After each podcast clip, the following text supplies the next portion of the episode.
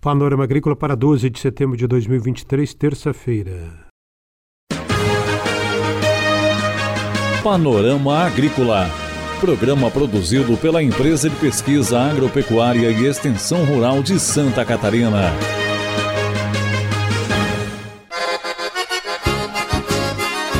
Olá, amigo ouvinte do Panorama Agrícola. Estamos abrindo para você o programa de 12 de setembro, terça-feira de lua minguante.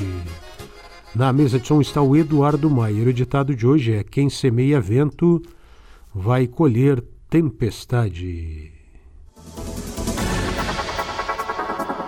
Nesta terça-feira você confere aqui no Panorama Agrícola, Feira Virtual do Mel. Tem oficina sobre mel e própolis esta semana. Ah, acompanhe o Panorama Agrícola na internet, no site da Ipagre, no aplicativo Ipagre Mob e nas plataformas digitais de áudio SoundCloud e Spotify. Dica do dia. A dica de hoje vem do Guia Alimentar para a População Brasileira. Por que limitar o consumo de alimentos processados?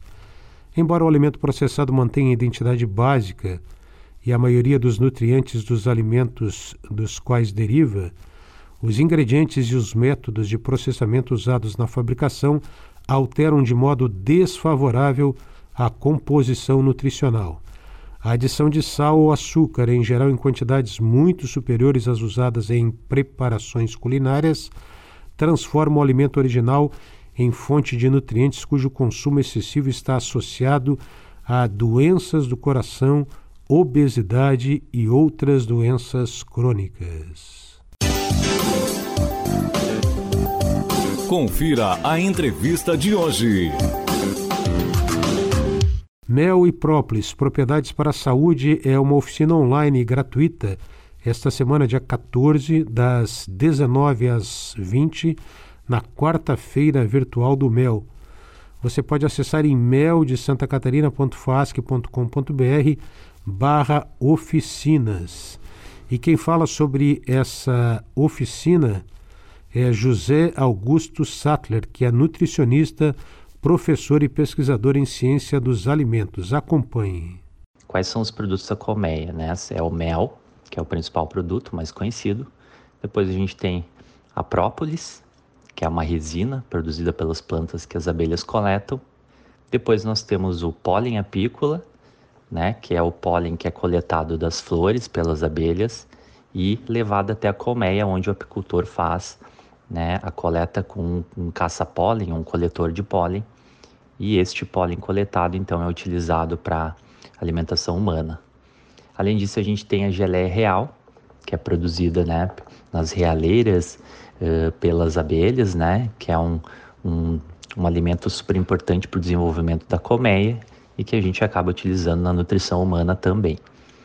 E ainda temos né, uh, a cera de abelha, que apesar de ser um dos produtos da colmeia, não é recomendado o seu consumo, né? A cera é utilizado então para desenvolvimento de produtos cosméticos, velas, né, artesanato, além de ser importante para desenvolver aí a atividade da apicultura, né, pelo desenvolvimento aí dos favos, né, e, e das melgueiras.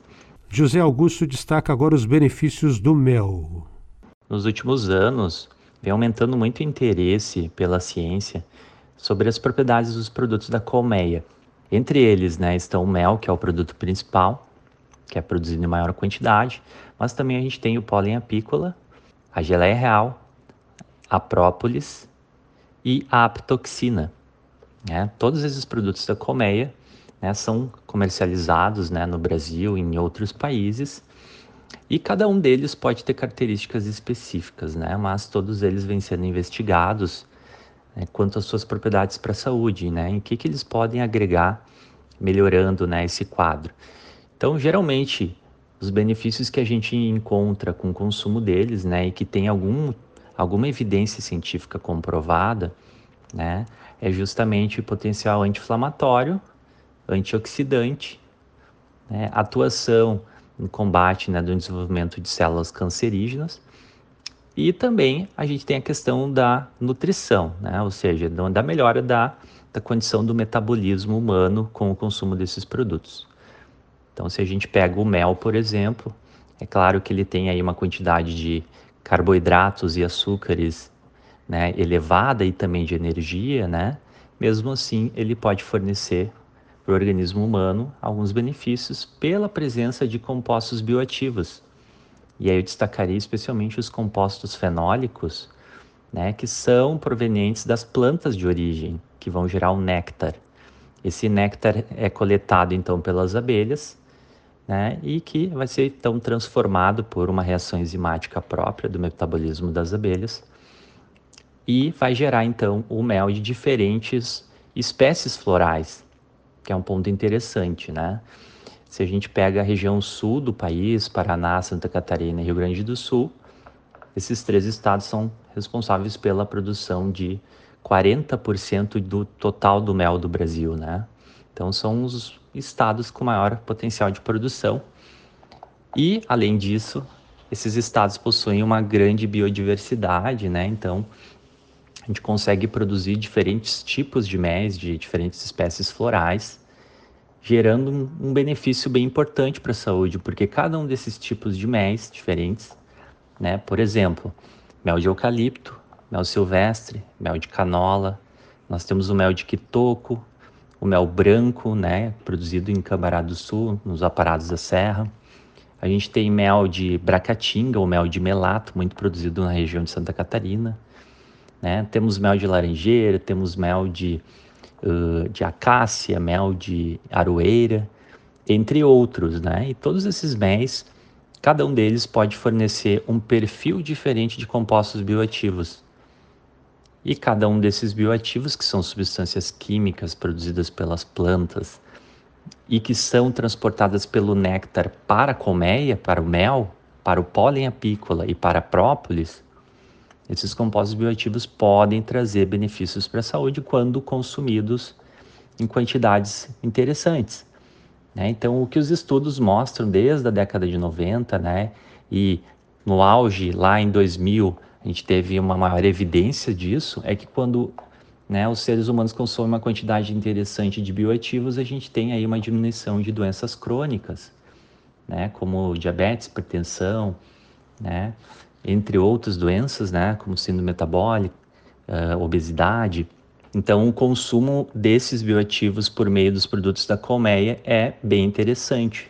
Este é o nutricionista, professor e pesquisador José Augusto Sattler, que volta amanhã aqui no Panorama Agrícola para continuar a falar sobre a oficina que ele ministra na quinta-feira, dia 14, sobre mel e própolis, propriedades para a saúde. Oficina online gratuita que você pode acessar em meldesantacatarina.faasc.com.br barra oficinas. Oficina que faz parte da quarta-feira virtual do mel, que vai até 30 de setembro.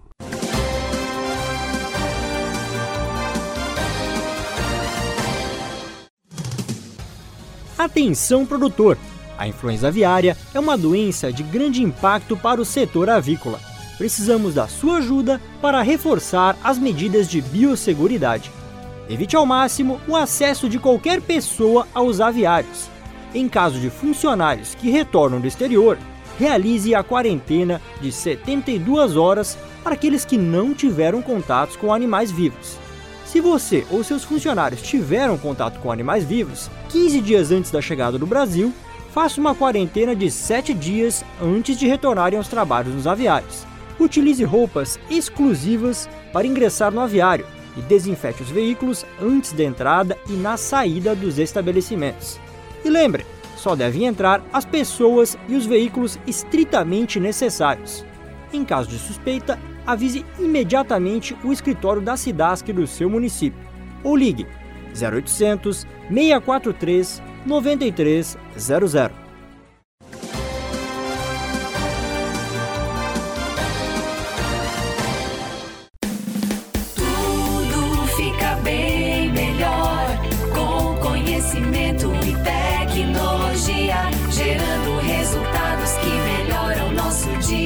Dia.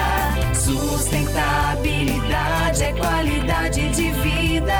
Tecnologia, organização, soluções inovadoras. Epagre, ombro amigo do agricultor. Conhecimento que produz alimentos.